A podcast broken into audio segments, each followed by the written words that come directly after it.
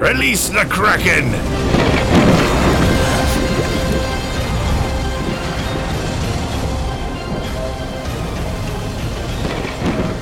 Buenas noches y sean bienvenidos a un nuevo episodio de Kraken Podcast. El día de hoy, con muchas aguas agitadas para poder llegar a la transmisión, pero lo logramos. Eh, el doctor. que nunca. Sí, sí, el doctor sí no lo logró, tuvo ahí problemas con la cana y demás, así que estamos con el buen maestre. ¿Cómo estuvo tu pequeña semana, Vas, hasta el momento? ¿Cómo anda, cómo anda? Nada, acá relativamente tranquilo. En algún momento teníamos que llegar a las aguas turbias. Este, lamentablemente nos tocó a nosotros, pero como saben, acá siempre cumpliendo con la tripulación, con el barco y con todos los que nos escuchan, así que vamos a tener un tete a tete con el capitán. Sí, además, eh, escuchaba que ya abrías tu latita, porque sí, creo que necesitas energías, ¿no, eh, maestre?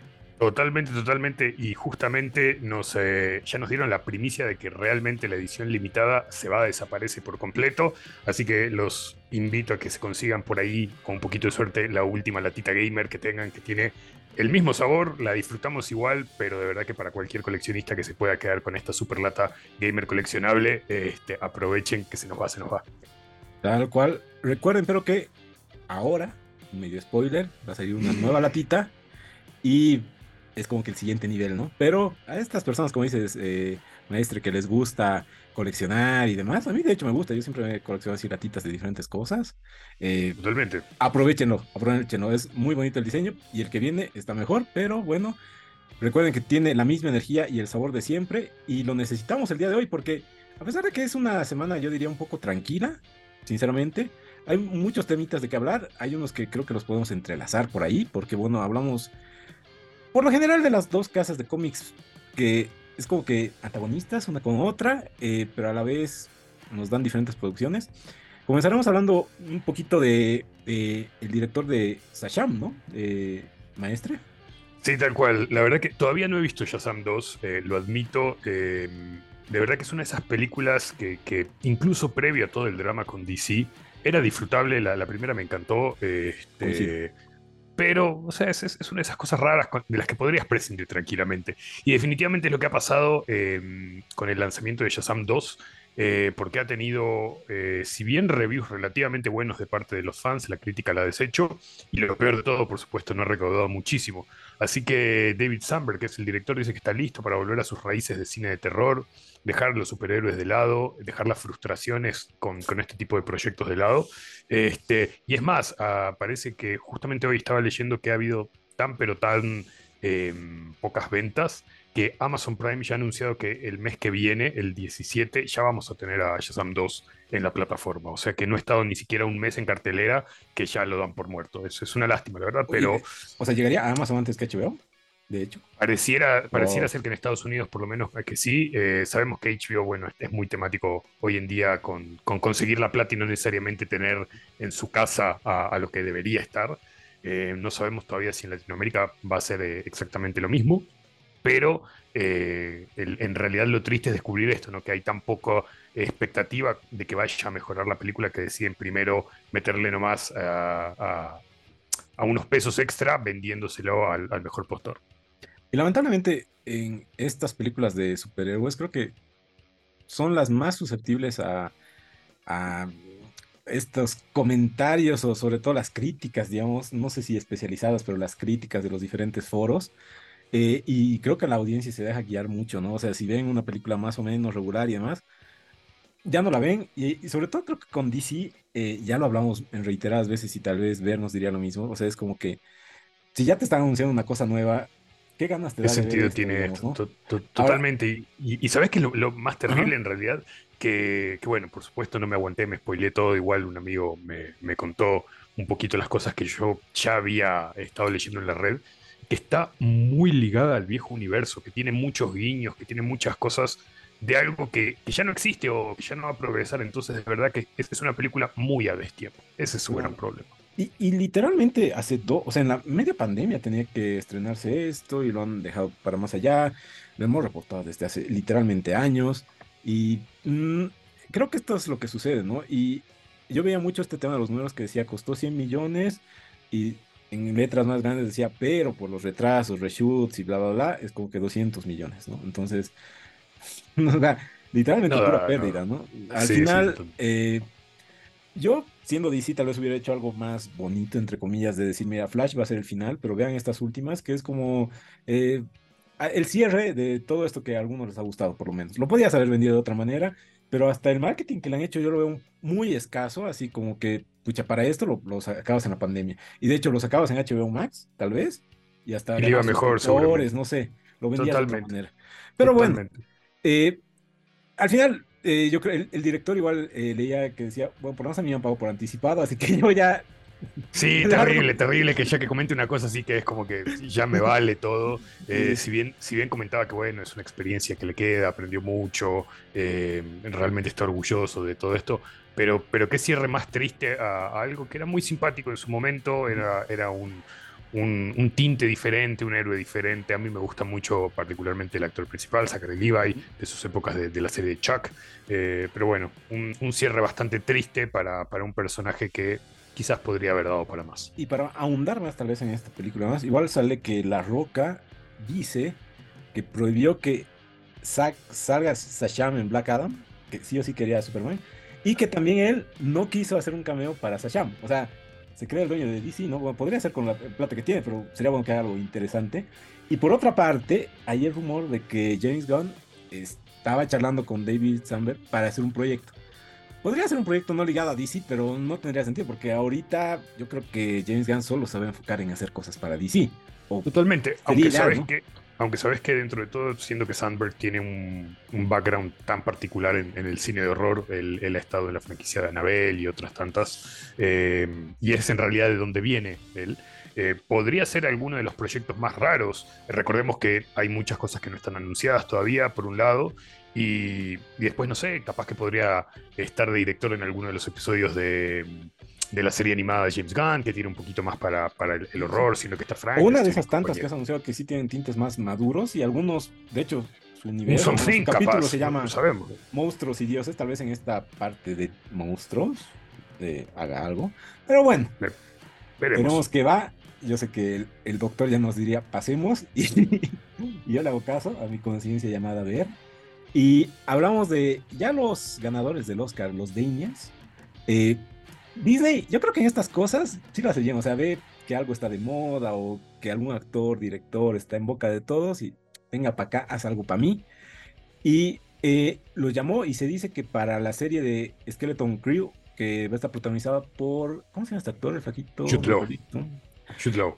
Jude eh, que es de Star Wars, va a estar, eh, van a dirigir un episodio y en algunos sitios decía o más. Me suena interesante. Eh, Alguna vez tú nos estabas comentando por dónde iba a ir esta serie, pero que es como que no se sabe. Pero que ya esté llamando gente que esté en boca de todos, no te digo que por eso sean los mejores o peores. Eh, suena que les quieren dar un poquito de cariño o por lo menos dar algo diferente a la serie. Eh, recuerdo mucho con el tema de Andor, que ha sido una cosa diferente. Eh, Mandalorian me sigue gustando, pero es como que ya sé cómo es Mandalorian. Tal vez esto es otro girito que quieren dar a Star Wars para ya no repetir, repetir la misma fórmula. A mí me parece bien, los directores, por lo menos en, la película que ha ganado, excelentes, y si le dan ese toque un poquito más loco y con algunas, eh, qué sé yo, libertades que les puedan dar dentro del universo, creo que pueden sacar cosas interesantes, porque me parece como estos cortos que hicieron una vez de Star Wars que han dado la oportunidad a otros directores u otras casas animadoras que hagan, salen cosas diferentes que a mí me han gustado, entonces yo, yo lo veo de esa manera un poco optimista, pero no sé cómo tú lo ves, Vas. Tocas un tema interesante porque eh, dentro de todo eh, este proyecto de animación Visions eh, creo que realmente ha triunfado porque han tenido, no te digo 100% porque seguro que algo deben haber metido mano, pero bastante libertad creativa y es, y es realmente ver la, especialidad que puede haber tenido cada estudio y, meterle eso a, su animación. En las series no lo hemos visto tanto, porque si bien em, han habido super directores para, las temporadas de Mandalorian, eh, The Book of Boba Fett, no voy a decir nada de Obi-Wan porque bueno. Este, pero. No, no, entremos en esto. Pero, pero bueno, eh, realmente, como decís, eh, si bien están en boca de todo el mundo los Daniels con, su, super película Everything, etcétera, no vamos a mencionarla. Everything Everywhere la dejaremos ahí. Em, sí creo que tienen un, sello muy característico de lo poco que hemos visto de ellos. Eh, y, no sé qué tanto puede aplicarse a, a unas. Bueno, no, no, sabemos de qué va la serie, o sea que realmente no, no puedo hablar mucho, pero me gustaría que les den libertad realmente, que quizás haya un poquito de distinción de capítulo a capítulo considerando quién va a ser el director, versus simplemente decir, ah, bueno, porque este está de moda, que dirijo un capítulo, pero tiene que seguir exactamente la misma fórmula que los otros tipos y tiene que verse y sentirse absolutamente igual. En ese sentido, para eso digo, agarrar un director y que se haga toda la serie y se acabó el problema. Tal cual. Tal vez quieren hacer lo, lo que han hecho con Mandalorian eh, en la primera temporada, ¿no? que, han, que han experimentado con diferentes directores y eso le ha dado un toque diferente. Eh, bueno, aquí Nico Lozano dice que digas Jude Law, por favor, que le ha gustado. Que lo puedas repetir. Estás loco, Nico, ¿qué Y Matthew Rico ya se unió a la tripulación. Gracias, Matt, comicóloga. Así que vamos a estar charlando. De hecho, ahorita pasamos otra vez a, a Marvel eh, y bueno, aquí sí, sí da para hablar, creo, creo un poco, ¿no? Te, te paso a ti la batuta, vas, porque creo que tú conoces un poco más a Victoria Alonso que yo. Totalmente. En primer lugar, una cosa que no sabía de Victoria Alonso es Argentina. Eh, ah, okay. mira, ah, vos, dónde había llegado la, la, compañera. Victoria Alonso, para los que no saben, era eh, hasta hace dos días atrás la segunda persona más importante en Marvel Studios. Ella está desde hace 17 años con la compañía, entró al mismo tiempo que, Kevin Feige y ella estaba encargada de todo lo que era la postproducción y coordinación de efectos especiales. Em, Hace dos días, de manera muy sorpresiva, eh, se anuncia que está dejando los estudios de Marvel. No se dio ninguna eh, razón en su momento y ahora han empezado a surgir un par de rumores que obviamente nada está confirmado. Eh, pero hay dos grandes teorías. Una es que ella es la gran responsable de todo el problema que hay con el tema de efectos especiales de que hay compañías que ya no quieren trabajar con Marvel porque son unos abusivos, o de que hay compañías que porque no quisieron someterse a las cosas de Marvel han quedado vetadas de poder trabajar en Hollywood en general y no reciben trabajo. Aparentemente ella sería la gran responsable de todo esto, ella es como que la tirana de la historia. Em, y por otro lado, eh, se está diciendo que con estos cambios que están queriendo hacerse en Marvel ante la Em, el mal performance que tuvo la fase 4, están queriendo buscar a, un responsable y simplemente le ha tocado a ella y dijeron, bueno, la volamos y acusamos a ella de todos los problemas y vamos a ser ahora mejores y vamos a estar felices.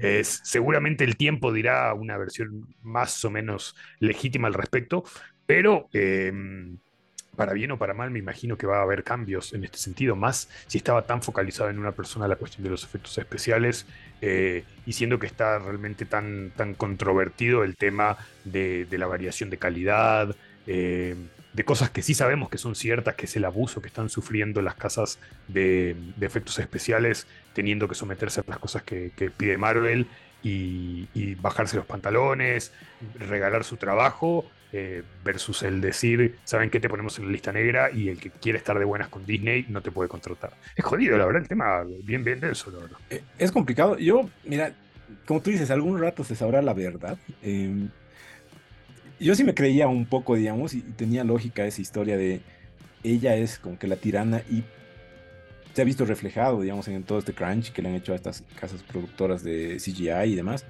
Eh, pero, como dices, si no era ella, tenías que buscar a alguien. Y si tal vez no es ella, vas más arriba y es Kevin Feige, digamos, ¿no? Entonces, claro, y es como que difícil Kevin Feige, ¿no? Entonces, en ese lado yo te apoyo a ti y hay que, hay que votar a alguien, porque más allá, digamos, como espectador, dices, mm, si eres poco consciente o nunca has trabajado, y tal vez a quien va a veces dirigido este producto de Marvel que es público adolescente y más, como que no, no sabes tal vez tanto este esfuerzo del trabajo y dices, yo quiero que mi CGI esté bien. Y lo más criticado de las últimas series y películas ha sido justamente el CGI. O sea, eh, Modoc creo que ha sido la gota que rebalsó el vaso. O sea, ya era una aberración. Eh, She-Hulk lo mismo.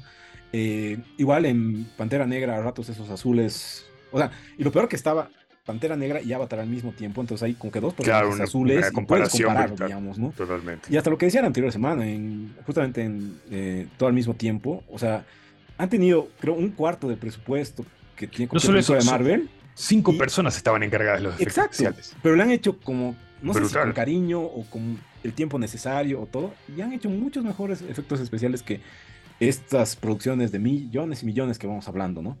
Entonces, ya se veía venir, igual se dice, eso ya lo veía como un rumor, que Kevin Feige, eh, al director de, de le dijo, tú ya no vas a hacer lo de Kang Destiny, que es lo que decíamos, ¿no? O sea, digamos, este director no tiene eh, una trayectoria y va a ser la conclusión de toda esta fase, está complicado. En teoría dice que ya lo han sacado. Y esto creo que va acorde y en teoría por el camino que alguna vez hablábamos de que sí quieren hacer estos cambios de más calidad y menos cantidad. En teoría, con esos cambios. Que no sé, porque mira, si saltamos a la siguiente, a la siguiente noticia, son dos proyectos que, ¿para qué? ¿A quién le importa realmente? Pero bueno, a ver, te, dejo, te no, no, no, no, no, y, tienes razón, justo iba a ir a eso. Por ejemplo, dicen más que menos. Ahora, en teoría lo que van a hacer, y son rumores, es introducir a Mephisto, pero como lo hicieron con Werewolf by Night, un Special Presentation se llama, ¿no? Y eh, sería Sacha Baron Cohen, que me parece interesante. El tipo es súper multifacético. Si algunos solo lo conocen por sus por Borat, o sea, no conocen a la se, se pierde mucho, sí, ha hecho cosas serias ha hecho cosas serias y hasta ha hecho cosas literalmente que han llegado a juicios y demás, porque el tipo ha hecho cosas muy diferentes, digamos. Me parece interesante, sería interesante. Supongo que sería tal vez como vemos al diablo, tipo de los Simpsons, ¿no? así medio tentador y demás, juguetón, qué sé yo. El tipo puede dar calibre para esto, por el momento es un rumor. Pero como dices, eh, a estas alturas, Mephisto valdría la pena. Sí, porque en el fondo es, una chacota ya Mephisto. Ha sido la joda desde, desde WandaVision. Desde WandaVision. Es Mephisto, es Mephisto, se ha convertido en Ahí un tal vez hacer esta serie jalaba, porque todos Mephisto, pero ahora ya dices, no No, no, totalmente. Creo, creo que en todo caso sí prefiero que sea una presentación especial a que me quieran enchufar una serie o algo más largo. Quizás eh, en ese formato puedan hacer algo verdaderamente diferente o simpático versus la serie que me tenga que tragar de Agatha, eh, la, la, vecinita, la vecinita Crazy, que igual me parece algo completamente innecesario. Entonces, ahí es donde vos vas viendo, ok, me estás haciendo el discurso de que le tienen que bajar a la cantidad, se van a concentrar en calidad, pero no me estás mostrando proyectos que en mi opinión valgan la pena. Podría equivocarme, o sea, me pasó con Andor en su momento, pero, pero no sé, en este, en este caso creo que, que va a ser realmente eh, muy complicado que estos dos proyectos sean algo verdaderamente interesante o que le agreguen valor a la marca. Ahora, Matthew Rico aquí está escribiendo, o sea, estoy leyendo de a poco porque es un comentario muy largo, pero igual dice que Victoria Alonso quería ocupar mucho espacio o darse un poquito muchos aires de grandeza en, las alfombras rojas y demás. No sé si vaya por ahí tanto porque hay cada actor de, de, Marvel, sobre todo, que tiene los egos por aquí. Entonces, luchar contra esos egos, creo que ella siendo una productora ahí atrás, es muy complicado. Pero otro proyecto que igual es un rumor y dices, ¿para qué? es el tema de, eh, en Wakanda Forever has presentado una nueva ciudad, que sería la ciudad dorada, que es de aquí donde está Namor, que es Tlaatok, algo así, bueno. Sería una, serie sería una serie animada de Namor. Al decir animada digo, bueno, ya, me imagino un poquito como lo que fue... Eh, ¿Qué era esto? De diferentes universos, diferentes realidades. What If. What If. Me ha gustado la serie porque era concisa, capítulos relativamente cortos y hasta conclusivos, por así decirlo. Y me parece bien. Si sí, algo así, o sea, una serie que no, no, le traten de explayar mucho ni, ni demás y que puedas verla, disfrutarla sin necesidad de 20.000 referencias, me parecería bien. Creo que ir por animación para contar estas historias paralelas, creo que es lo correcto porque tal vez gastas un poco menos de presupuesto, pero a la vez puedes seguir usando actores eh, que han dado la voz en live action, entonces no me parece mal. Pero lo mismo que dice Vas, eh, ¿qué necesidad? ¿no? ¿Qué necesidad de contar esta historia? Porque en teoría, Namor, cuando llegue Kang Destiny, como que se va a unir a los futuros Avengers, o sea, es lo que se dice. Entonces, tal vez sería la única excusa, pero son muchas no sé, yo creo que, es, otra cosa con la que, como te digo, podríamos eh, prescindir y, vivir sin. Eh, sí, sí, sí, sí tienes un punto interesante ahí que, ahora que, me pongo a pensarlo, realmente no hemos tenido muchos más proyectos, o sea, hablando a nivel de televisión, no hemos tenido muchos más proyectos animados o, alternativos fuera de los cortos que hubo de Groot, fuera de What If, este, que sabemos que efectivamente tardan mucho más tiempo en desarrollarse, este, pero eso también justamente les permite eh, pensar en, hacer algo de mayor calidad porque toma su tiempo llegar a eso, ¿no? Eh, en lo personal, para mí, eh, Black Panther ya no es un personaje hiper relevante con, el fallecimiento de Chadwick. creo que que, bueno, en su momento estaba como que muy destinado a, ser un nuevo líder, a ser el nuevo Tony de cierta manera, y, y su hermanita ni la actriz están Ah, perdón, ¿has visto al final la peli o no la viste hasta sí, sí, sí, sí, yo la ah, vi. y la escena post-crédito super Sí, no, no, o sea, dices, ya no, o sea. Cualquier cosa. Red spoiler, ya tiene un hijo así. ¿De, dónde sacas el hijo? ¿Ya él va a ser Black Panther? Anda, o sea, ya es muy forzado lo que quieren hacer ahora. O sea, es de, el hijo del hijo, el nieto por aquí va a aparecer. A todos tienen un sidekick ahora.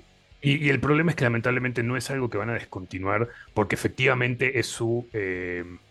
Bueno, ni tanto, porque estamos hablando de inclusión. Efectivamente, en su momento eh, Black Panther fue algo muy especial para la comunidad afroamericana. Pero ahora tenés al Capitán América, que también es afroamericano. Así que podrías quedarte con ese y descartar un personaje que, lamentablemente no, no creo que tenga mucho futuro. y de hecho, ya, ya, ya se ve toda la nueva alineación, pero ¿sabes qué me da pena? Que todos, en serio, son psychics. O sea, al final no han. Si estoy mal.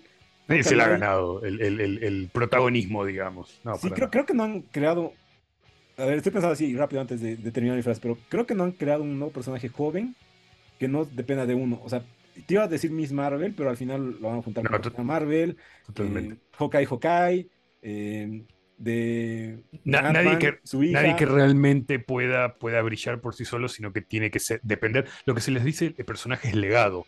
Eh, que es como que pasa el manto de uno a otro. No, tenés razón, son todos exactamente los, los clones baratos de los exactos. Sí, digamos, el único nuevo sería Shang-Chi, pero hasta ahorita no es ni, ni muy relevante. Veremos qué pasa después, pero, pero igual no es tampoco joven, digamos, ¿no? O sea, digo, un personaje joven, nuevo, complicado. No, no hay, no tenemos. Pero bueno, a ver, contanos para cerrar quiénes más están hechos pelota y la van a sufrir. Este, y, esto me parece interesante y, yo apoyo esta vez. Es que. A ver, a ver. A ver, eh, algo que a mí, justamente de todo este tema de, las películas de cómics y de superhéroes, ya a mí me va desgastando, es todas las filtraciones que ahorita, mira, de hecho, dos de las noticias que dimos son rumores. Los rumores salen de algún lado y siempre es algún insider, ya. Está interesante, algunos dicen que las mismas casas productoras como Marvel y DC en su momento juegan con esto como para crear la expectativa y la la la y después por eso sacan eh, un teaser, el teaser del teaser, el trailer teaser, el trailer trailer, el trailer final. O sea, ya te tratan de contar la historia de a poquito. Y en eso, por lo general siempre sale filtraciones. A dos días de salir el estreno sale todo el guion. Hay gente que ya te saca imágenes. Entonces, yo sinceramente, es lo único que a ratos ya no me gusta mucho de este tipo de películas. Porque, quieras o no, y es lo que la mayoría creo que reniegas este tema de los spoilers. Y que te hace mm, dejar de sorprenderte en el cine, te quita un poco de esa magia. Que con otras películas, que no están tan en boca de todos, las ves y ves algunos giros de tuerca o ves un cameo de alguien y demás, te sigue impresionando. Pero en estas películas, como están tan filtradas, hay gente que lee. Al final lees todo y no ves la película o ves, vas a ver la película. culpable, culpable. Si lo que has leído es cierto, ¿no? Entonces, yo en particular estoy cansado de eso. Y muchas veces decía, ¿por qué no hacen algo? Y ahora Disney eh, por fin está comenzando a hacer algo y está comenzando una demanda contra eh, la filtración de todo el guion de Ant-Man eh, and the Wasp que se dio en un eh, foro de Reddit llamado Marvel Studios Spoilers y van a hacer una investigación a, bueno, a la persona que filtró el guion y además todos los que han estado en el foro el 23 de enero. Lo bueno es que nuestro maestro siempre usa VPN y IPs dinámicas, así que nuestro maestro está tranqui con eso, pero otras personas y sobre todo de Estados Unidos tal vez les va a llegar algo. Y a mí me parece bien, porque creo que va a sembrar un antecedente de hasta dónde y qué filtrar. Porque a ratos ya es como tierra de nadie. Nosotros ponemos literalmente el póster y nos llega un strike o advertencias. Y estás poniendo el póster, lo que estás promocionando la película. Y otro tipo pone literalmente la escena postcrédito final con el celular y no pasa nada, ¿no? O pone el guion completo y no pasa nada. Entonces, no hay un equilibrio ahí, ¿no? De, tú estás poniendo las cosas legales que difunden y te llegan strikes y demás y el copyright y las cosas que en realidad están filtradas, hasta el momento no pasaba nada. Como te digo, en lo particular, y argumentando lo que te dije, ya, ya se hacía ahora, porque eh, yo estoy cansado de que eh, Daniel RPK, Daniel RPK, todo el día lo mismo, y rumores y rumores y rumores, y ya cuando llega la película, eh, te la sabes la mitad. Pero bueno, tú vas que a ratos, si lo lees. Es, cierto, yo, mira, yo como te decía, yo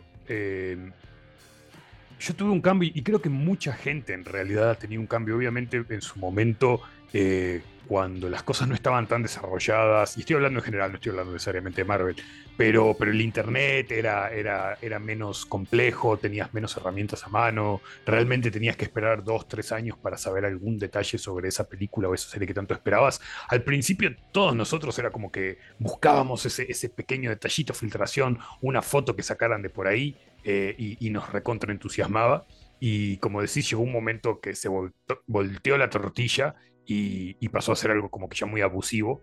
Em, pero actualmente te diría que si bien hay más filtraciones, siento que ya no te las, uh, no te las comes como que tan sin querer como antes. Yo, yo busco y leo, pero si no, rara vez me están eh, spoileando algo. Es como que de cierta manera está más controlado. Pero estoy completamente de acuerdo con vos. Siento que quizás es, una movida un poco tarde en el fondo y que una cosa como esta debió haber pasado hace mucho rato para, bajarle los humos a toda esta gente que en realidad el día de hoy se jacta de, ¿no? de ser el, tipo que filtra, el experto eh, que tiene todos los rumores, etcétera.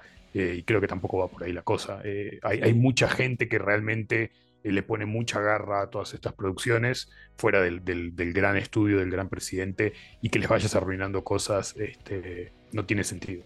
Aquí el buen artillero dice, Das es conocido como el hombre spoiler, así que cuidado. Sí, eso es cierto, eso es cierto. Yo sin querer spoileo a todo el mundo, este, pero, pero bueno, no filtro nada, simplemente digo cosas que ya estaban por ahí. Igual Matthew, y coincide con Nico aquí en los comentarios, que el chat está caliente hoy día, o sea, está caliente. Dice, no, Fire, yo no lo puedo ver, más bien, vamos. No, no, a ver, saca el celular, velo, velo, porque eh, Matthew dice, eh, en los trailers se muestra todo. Eso es cierto. Coincide y discrepo. Eh, o sea, depende del trailer, o sea, ponte, cualquier película de Netflix, ahí te digo 100% sí. Si no quieres ver una película de Netflix, ve su tráiler, te la has visto completita. En, eso coincido.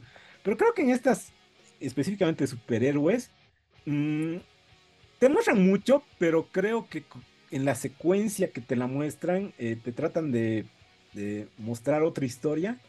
Si no has leído ningún spoiler, tal vez ya cuando ves la película dices, ah, era eso, digamos, ¿no? O sea, vas ordenándola. Pero mm, más o menos, depende de la producción, te diría algunas sí, algunas no. Pero Marvel creo que sí abusa un poquito, porque como te digo, comienza con el teaser, el teaser del teaser, el teaser trailer. Sí, sí, todas las pones así en un editor de video, literalmente son más de media peli. minutos de peli, entonces eh, sí es complicado, en eso sí. Es un tema, es un tema. ahora, también yo creo que esto va a estar bueno porque alguna vez ustedes han, han mencionado el tema gamer, que se filtran hasta juegos. Entonces, tiene que tiene ya que haber algo, precedentes que digan, oye, ya está bueno que filtren, pero de los juegos es peor porque filtran el código, creo, ¿no? Y eso ya. Claro, que es lo que pasó con, con, con Grand Theft Auto, el, 6, ¿no? Que, obviamente. Volvemos a esto que decimos, es un juego súper esperado. Eh, realmente no hemos sabido nada durante años de años fuera de que está en desarrollo y de repente nos soltaron así código del juego, escenas completas. Eh, y, pasamos de un extremo al otro, ¿no? Entonces, de simplemente querer saber algo de algo que realmente te interesa, a que estés robando propiedad a ese nivel, a que estés haciendo una violación de propiedad intelectual tan grande, eh, obviamente que ya em, empezamos a tocar temas muy, muy heavies. Eh, así que no, yo, creo que tiene que estar presente. No sé si es lo mismo, pero comparo un guion, sí ya es una propiedad intelectual. O sea, ya, Totalmente, no es solo rumores, ahí ya está haciendo un pasito más allá y, y es otro nivel. Pero bueno, de esta manera y un poquito más relajado, tenía que sacar el veneno, perdón. Está bien, está bien. Nos recargamos con Maltín eh, para recargar energías, tranquilizarnos un poquito y pasamos al sector gamer. Igual hay muchas cosas interesantes que debatir. De hecho, he visto unas cosas de Resident Evil por ahí esta mañana y vamos incluidas, así que me gusta, me gusta por dónde va. Pero te paso la batuta, maestro. Gracias, gracias. Bueno, más bien empezamos con, un tema un poquito triste. Acá seguramente Nico va a sacar eh, el pañuelito y llorar un poco. Em, eh, la semana pasada, en realidad a, finales de, la semana, la comunidad de Destiny 2, que saben que es un juego que, que me gusta mucho, que he recomendado en el pasado en el programa, incluso acá nuestro artillero Nico también este, es un gran jugador, eh, perdió a, alguien muy importante que es el actor Lance Reddick, que en realidad es un actor muy conocido por muchas cosas, The Wire, Fringe, incluso la terrible serie de Resident Evil que yo sigo disfrutando. Em, falleció a sus 60 años, parece que ha sido algo muy súbito hasta el día de hoy, no se sabe puntualmente cuál fue la causa de, de su fallecimiento. Em, pero eh, en esta ocasión ha afectado a la comunidad de manera eh, muy, muy, este, muy fuerte. Eh, están todos los días, estás viendo dónde está el personaje que él, él le daba la voz, haciendo memoriales, gente que, desfila, que, hace emoticones, hace videos y un montón de cosas.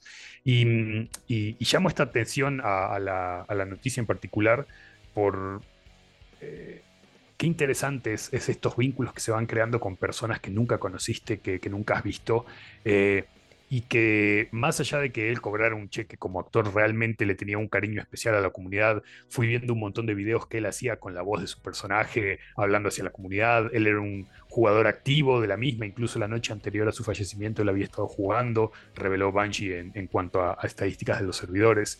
Este, y cómo puede impactar a alguien realmente tanto eh, lo hemos visto igual con un montón de cosas, qué sé yo, cuando yo estaba súper super sad, súper decaído cuando, cuando pasó lo de Kevin Conroy, eh, y cómo dentro de esa tristeza la comunidad puede actuar de manera tan linda, tan noble, eh, la, la, familia de él ha estado súper conmovida, y, nada, bueno, dentro de, dentro de todo lo triste también verle el, lado bueno, sin duda va a ser un tema para, para Destiny, el, el, juego, porque era un personaje principal, y habrá que ver cómo manejan su, su su fallecimiento, a ver qué está diciendo. Sí, tal cual, tal cual. Nico ahí está, está sacando las lágrimas y las frases este, especiales del comandante Zavala. Pero bueno, esa fue la, nota triste con la que comenzamos la semana de cierta manera en el mundo gamer. Eh, no sé si vos viste algo, seguramente en TikTok. Lo pero era más por el tema de igual las películas que había hecho y demás. sí, sí, sí, era un súper actor. Eh, qué pena, o sea, siempre que se van eh, estos actores, y como tal vez son más como dices, tienes una empatía, eh, que es raro porque al final, como dices, les pagan y todo por hacer esto, pero tal vez uno mismo genera esto, ¿no? Y qué pena, lo que tú dices, no se sabe hasta el momento las causas de la muerte, pero bueno, dentro de poco se sabrán, más allá de cuál fue la causa, es una pérdida y sinceramente esta parte de Destiny no lo sabía, así que qué pena para toda la comunidad. Yo como te más lo ubicaba o en las noticias lo leía por el tema de las películas. De las películas. Pero bueno, qué, qué tristeza por, por, igual por toda esta comunidad de Destiny. Pero, ¿qué más hay? Supongo que no debe ser todo tristeza. No todo triste, no todo triste. Y justamente pasando a Resident Evil, una franquicia en la que él estuvo, si bien no, no por este lado, están haciendo cosas muy locas con eh, lo que es la, el marketing de Resident Evil 4, el remake que está ahí nomás de salir. Eh, preparándose para el lanzamiento del juego, eh, Capcom ha colaborado con Nippon Animation, que es una casa de animación súper clásica, muy, muy reconocida, y están lanzando una serie de cortos eh, en un estilo pero así súper cute, súper super poco característico. y la verdad que está simpático. Va a salir el primero, van a, salir varios más. pero es una manera muy interesante de, de, cierta manera, de generar hype para lo que es este juego que de cute en el fondo no tiene nada, es súper terrorífico pero, pero la verdad que me, hizo mucha gracia, me encantó. Este, creo que, es una introducción interesante de cierta manera al juego y bueno, espero que el resto de los cortos vaya a ser igual de entretenido que este primero. ¿Vos lo pudiste ver al final? Sí, o sea, eh, eh, me desperté, Twitter y de repente así veo, digo, no, tengo que ver esto. Increíble, o sea, me pareció tal cual como dices, o sea, una forma diferente que creo que es necesario a veces de estas franquicias, a veces muy... Em, conocidas, por así decirlo, pero por nombre. Es lo mismo que pasa de Last of Us, todos tal vez conocían el nombre, pero no tanto a veces de historia, o hay gente que nunca ha jugado porque no tiene una consola, y hacer cosas diferentes, darle un giro para llamar la atención, creo que siempre es positivo. A mí me ha gustado mucho por todo esto que dices, o sea, yo te puedes imaginar un anime de Resident Evil de otra manera, pero nunca con un estilo de animación así. Y más allá de solo el estilo de animación, sí llama la atención porque decía, ¿cómo podía hacer esto? O sea, ¿será parte del juego o harán referencia a algo? Y digo, obviamente deben tener ahí cosas y sobre todo una persona que ha jugado hasta debe encontrar guiñitos interesantes en este cortito. Pero hasta una persona que no ha jugado el juego eh, le llama mucho la atención. Entonces, a veces hacer esta forma de un marketing eh, afuera de la caja, como se dice, ¿no? Es clave para atraer un público que tal vez nunca lo, lo ha tenido. Porque sé que Resident tiene una gran fanaticada, y este es el remake, entonces hay mucha gente que la va a jugar por la nostalgia y otros porque nunca lo han podido jugar y demás. Pero llamar la atención a un nuevo público creo que nunca está de más y además, como dices, son cortitos y al final llegas al día final y dices, oye, me voy a animar a jugar esto, ¿no? Yo creo que lo han hecho bien. A mí me parece buena la jugada. Sí, de verdad que está, está muy buena. Una jugada que no está tan buena en realidad ha sido el lanzamiento del beta de Diablo 4. Em, este pasado fin de semana se abrió para la gente que hizo el pre-order el acceso anticipado al beta de Diablo 4 ha, habido muchos comentarios, particularmente eh, respecto al contenido. Eh, los invito a entrar a YouTube y hay, cosas buenas, hay cosas malas. Sin duda va a ser un juego que cuando salga va a dar que hablar de una manera u otra. Sabemos que tiene mucho eh, el peso de los problemas que ha tenido Activision Blizzard que, siento que no es muy justo con, el desarrollo del juego en sí. Pero bueno, el, problema puntual que ha habido eh, dentro de la comunidad en estos días ha sido que realmente ha sido muy difícil poder conectarse. Estamos hablando de, colas de espera para ingresar a jugar de una hora, em, de un montón de errores, de que tu personaje desapareciera después de que le tiraste unas 5 o 6 horas de juego a ver, en el fondo sí estamos hablando de un beta y, los errores pasan justamente para poder corregirlos antes del lanzamiento. Pero me preocupa un poquito en el sentido de que este fin de semana sale el Open Beta. Todos vamos a tener la posibilidad de jugarlo. Eh, y si va a estar colapsando de la misma manera que ha estado colapsando o más con, con una cantidad de jugadores mucho menor, cuando estemos todos vamos a hacer un deschongue total. Y la verdad que este es un juego en particular que me gustaría le tengo mucho cariño a la franquicia. Eh, Diablo 2 es un juego que reinstalo todos los años y lo vuelvo a jugar de principio a fin. Eh, Diablo 3 fue muy controversial y, me incluyo entre la gente que no necesariamente lo disfruto tanto. Eh, le, tengo, le tengo ganas al 4, pero de verdad que me gustaría meterle al, al, beta para ver si realmente es lo que estoy esperando o no. Más aún después del desastre que fue todo este tema de Diablo Immortal, la versión para celulares este que fue tan pero tan controversial por querer robarte tanta guita para poder eh, siquiera jugar de manera relativamente pasable. Este, pero bueno, esperemos que haya algunas correcciones antes de que abran las puertas a todo el mundo.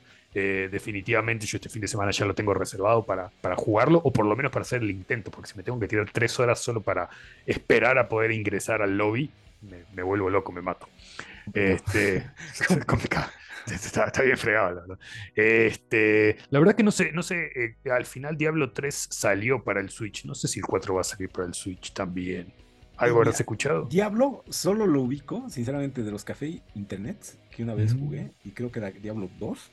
Me parecía interesante. No ubicaba de qué se trataba el pinche juego, pero me parece interesante.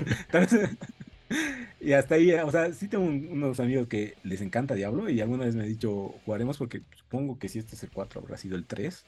Eh, pero entiendo lo que dices y qué pena que tenga estos errores, por así decirlo, o estas complicaciones antes de lanzarlo. E, e, es un tema, porque estamos hablando que no es un juego que se está desarrollando recién, ya este lleva entre 5 o 6 años, una cosa así, entonces eh, es un tema, es un tema. Y además creo que eh, mm, es como lo que pasó con Ponte Avengers o otros juegos que eh, tienen un nombre, un peso, tienes altas expectativas y si al principio creo que lo arruinas, eh, hay mucha gente que ya ni lo va ni lo va a jugar, o sea, como que se va a quedar con ese mal, sabor de boca, no he podido entrar a jugar o lo que sea y ya ya perdiste, ¿no? O sea, creo que por lo menos por lo que nos reportas y nos reporta cada semana, va por ahí este mundo de los videojuegos, que con que se quedan con el primer los primeros minutos o el primer los primeros tragos amargos, sí, totalmente. Y, ya con eso pierdes o ganas, digamos, ¿no? Entonces es bien. Exacto. Y, era un tema que hablaban mucho justamente los, los, streamers de esta comunidad. Eh, la comunidad de Diablo puede ser muy tóxica. La verdad que, es, conocida por ser particularmente eh, jodida. Eh, y hay mucho de esto que decís, de que un streamer por jugar una hora o un día lo hace pelota y mucha gente lo desestima. Entonces, eh, no es una buena primera impresión. Si bien están queriendo cambiar muchas cosas y todo, de verdad que creo que era esta la oportunidad de eh, ponerlo en las manos de los jugadores y que ellos mismos tomaron una determinación. Em, así que, de, verdad que ha, sido muy complicado que, haya tenido un, lanzamiento de beta tan difícil. Eh, es Blizzard, o sea, no tengo duda que igual va a vender millonadas de copias, pero, pero sí era un juego en particular después de toda una serie de, situaciones que necesitaba estar en las mejores condiciones posibles para ganarse de vuelta la confianza de la gente. Pero bueno, este, como dice Nico, sí, que si, no fuera Blizzard, no, si no tuviera errores no sería Blizzard, eso es cierto, la verdad que es, em, pero bueno, pasando a, otro gran estudio, que bueno, estuvo en boca de todos durante las últimas semanas. Naughty Dog, sí, hasta de nosotros. Naughty Dog ya eligió su siguiente juego. Naughty Dog, hago recuerdo a los que no saben, es el estudio creador de The Last of Us, es el estudio creador de Uncharted. Em, Neil Druckmann, de Crash Bandicoot, y, y, Neil Druckmann, el, director del estudio, eh, comentó que ya está el siguiente juego elegido, ya está empezando a desarrollarse la preproducción. No se le dio la gana de confirmar si era una secuela de Last of Us o era una cosa diferente. Lo único que sabemos es que no es un nuevo Uncharted, porque dijeron que eh, ya cerraron su historia con, la IP de momento, no tienen interés en, retomar de, por, por el futuro próximo lo que es esa franquicia. Eh, sabemos que ellos se toman bastante tiempo desarrollando y es como que en conjunto todo el estudio dice, bueno, ¿qué nos gustaría trabajar eh, ahora? Sí siento que podría, a, raíz del, del hype que generó la serie, que se sientan como que medios obligados a tener que hacer sí o sí un nuevo Last of Us como su siguiente proyecto. Eh, pero sí sabemos que esto que hasta ahora siento que es completamente innecesario, que el próximo juego que va a salir de ellos, porque ya está en desarrollo hace como dos años, una cosa así, es el multiplayer de The Last of Us 2. Eh, que para mí es una cosa medio estúpida porque es, una experiencia single player muy importante el juego en general y, el multiplayer, o sea, ah, siento que le está narrado como la, eh, como la serie, que me han dicho que sí, Mm. la razón, no, no tendría una justificación de que sea de más de una persona. Pero solo es una consulta. No sé nada de la noticia, nada, pero esta, este multiplayer sería literalmente el juego, pero para más personas, o sería como no, no, dentro de ese mundo algo multiplayer.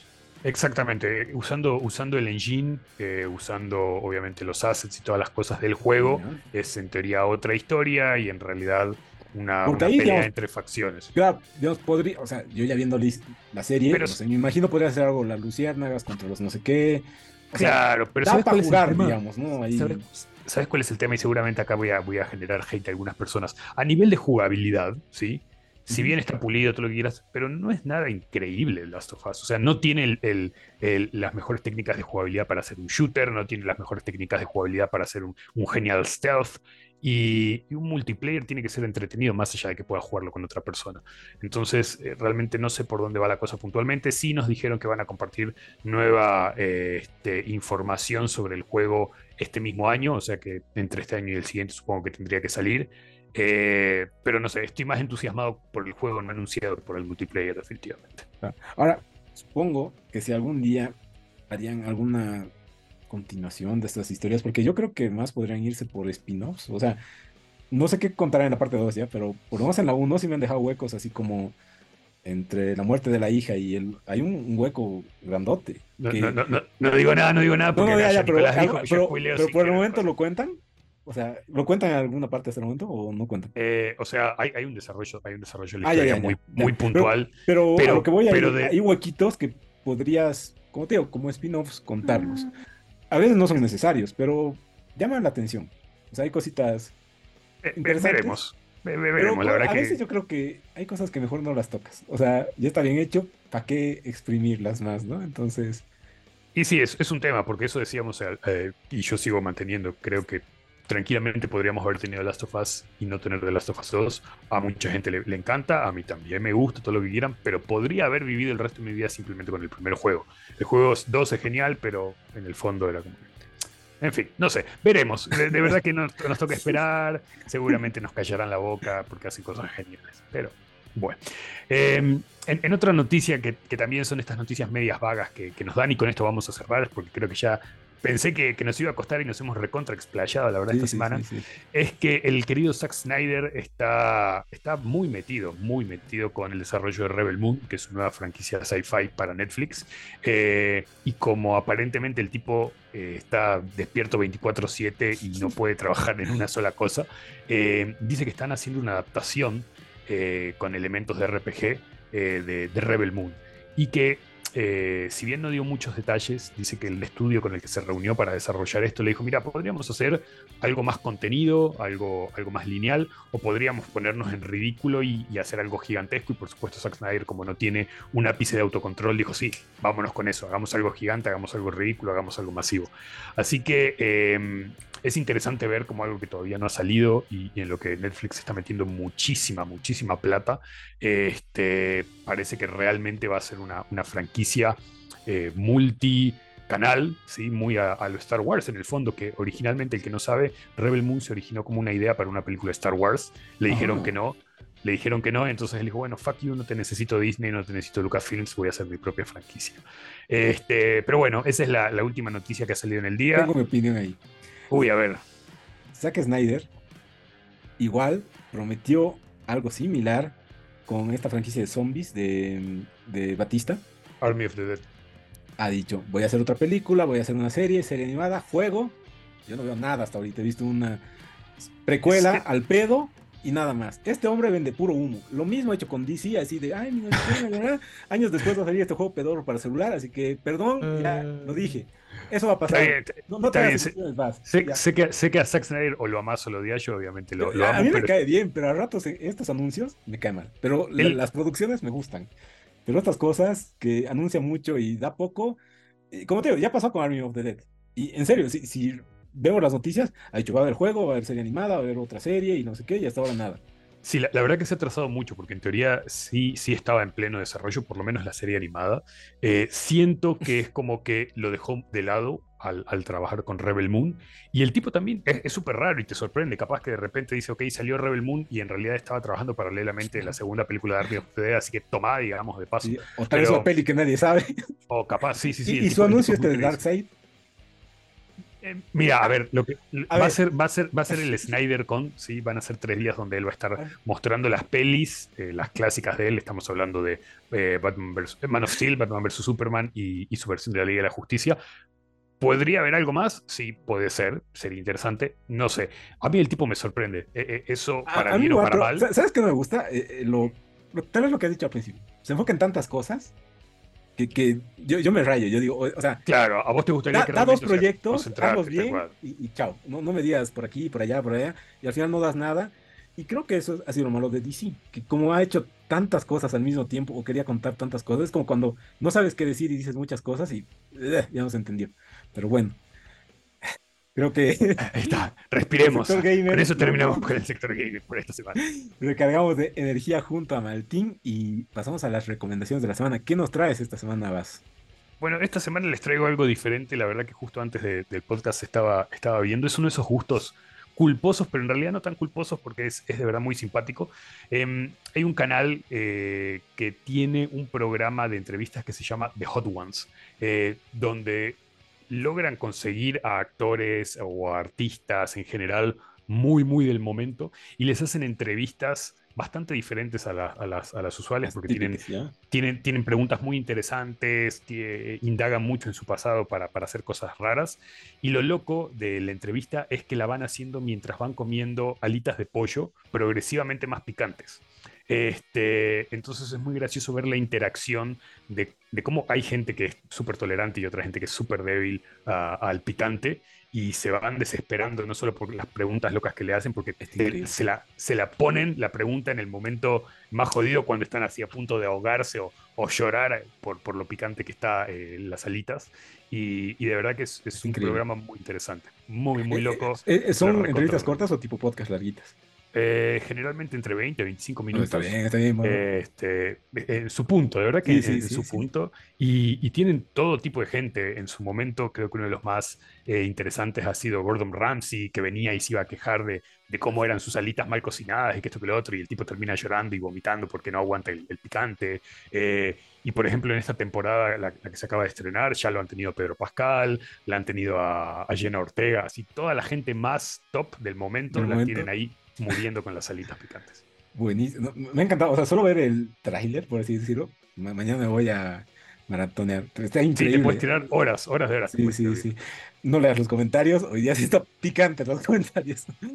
Y yo esta semana les recomiendo eh, La Ciudad Perdida. Es una película que salió el año pasado. Creo que no fue. O sea, sí estaba medio anunciada. Al final sí salió en cines, pero yo la vi en Amazon. La pueden ver en Amazon. Está Sandra Bullock, Jane Tatum, que son los protagonistas. Pero ¿Al final viste Bullet Train o no vas? Sí, me encantó. Ya. Al final sale Sandra Bullock un, un ratito, ¿no? Ah, sí, sí, sí, tal cual, tal cual. En este caso pasa algo similar con Brad Pitt, pero al principio. Es una chacota, los una chacota. amigos de verdad y sé, por qué lo hacen, pero Es increíble. Lo, lo, que me gusta de esta peli, ahora, es eh, ligerita, es como típica película de Sandra Bullock, por así decirlo, para generalizarla, pero eh, lo que alguna vez les decía hace dos podcasts, me gusta estas historias que sí cuentan como, como que una aventura y demás. A mí me gustaría que algo así fuera una película de Tom Raider, ¿ya? Porque no, no, no tan seria ni muy al otro, porque básicamente se trata de una escritora eh, que justamente hace unas historias así de, de este estilo Tom Raider, ya para que, para que lo entiendan rapidito, así de, de aventuras en islas, tesoros, por ahí. Pero por giros del destino, ella termina yendo a una isla y haciendo todo, digamos, lo que escribe en el libro, pero ella lo tiene que hacer, ¿no? Descubrir un tesoro, tiene aventuras y la, la. Es entretenida, no este, sinceramente la mejor historia del mundo, pero está buena para pasar el rato.